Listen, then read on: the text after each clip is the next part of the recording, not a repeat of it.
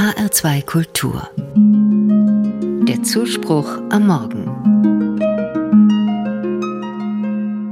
In der Bad Homburger Gemeinde, in der ich arbeite, gibt es heute am Aschermittwoch auf dem Hof vor der Kirche ein Aschenkreuz to go. Es ist also auch außerhalb des Gottesdienstes möglich, sich zum Beginn der Fastenzeit das Kreuz mit Asche auf die Stirn zeichnen zu lassen. Ich weiß, dass es auch andernorts ähnliche Angebote gibt. Aschenkreuz to go. Da denkt doch jeder gleich an den Coffee to go. Kurzer Stopp und mitgenommen. So wie der Kaffee auch unterwegs schmeckt, soll auch das Aschenkreuz noch weiter wirken. Vielleicht lässt sich das To Go aber noch anders verstehen. Ein Aschenkreuz, das uns losgehen lässt, mit dem wir sozusagen ein Go, ein Auf geht's zugesprochen bekommen. Früher wurde man bei der Austeilung des Aschenkreuzes oft an die eigene Vergänglichkeit erinnert. Gedenke, dass du Staub bist und zu Staub zurückkehren wirst. Heute hören wir meistens, kehre um und glaube an das Evangelium. Kehre um, da geht's ja auch um Bewegung. Ich finde, kehre um, das klingt wie beim Navi, bitte wenden oder die Route wird neu berechnet.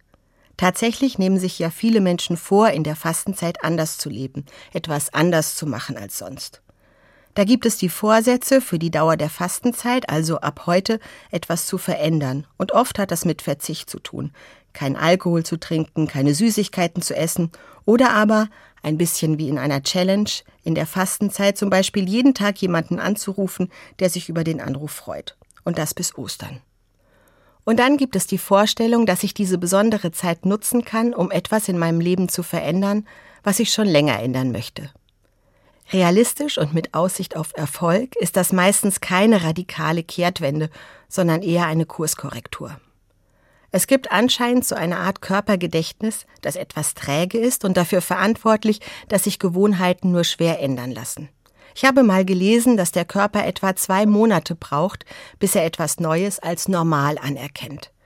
Wenn ich also, mal als Beispiel, eigentlich lieber etwas eher ins Bett gehen möchte, statt auf dem Sofa vom Fernsehen einzuschlafen und mich mitten in der Nacht ins Bett zu schleppen, dann sollte ich das mal eine Weile ganz bewusst und gegen den eigenen Schweinehund tun, bis es ganz normal geworden ist. Oder wenn ich eigentlich anders einkaufen möchte, regionaler, auf dem Markt, im Unverpacktladen, dann könnte ich das mal eine Weile konsequent tun, bis es mir selbst, wie man so sagt, in Fleisch und Blut übergegangen ist, also fürs Körpergedächtnis normal ist. Nicht umsonst nennen Physiotherapeutinnen die empfohlenen Übungen heutzutage gerne Routine. Wenn ich es schaffe, sie eine Weile wirklich regelmäßig zu machen, fällt es mir nicht mehr schwer. Das gleiche gilt fürs Meditieren, das ja auch eine Art des Gebets sein kann. Genug der Beispiele. Da ich selbst etwas undiszipliniert bin, fallen mir zu diesem Thema immer viele Möglichkeiten ein. Kehre um und glaube an das Evangelium. Ich höre da ein Go und hoffe, dass bei mir in der Fastenzeit was in Bewegung kommt. Nicht nur für die eigene Wellness, sondern so, dass auch andere etwas davon haben.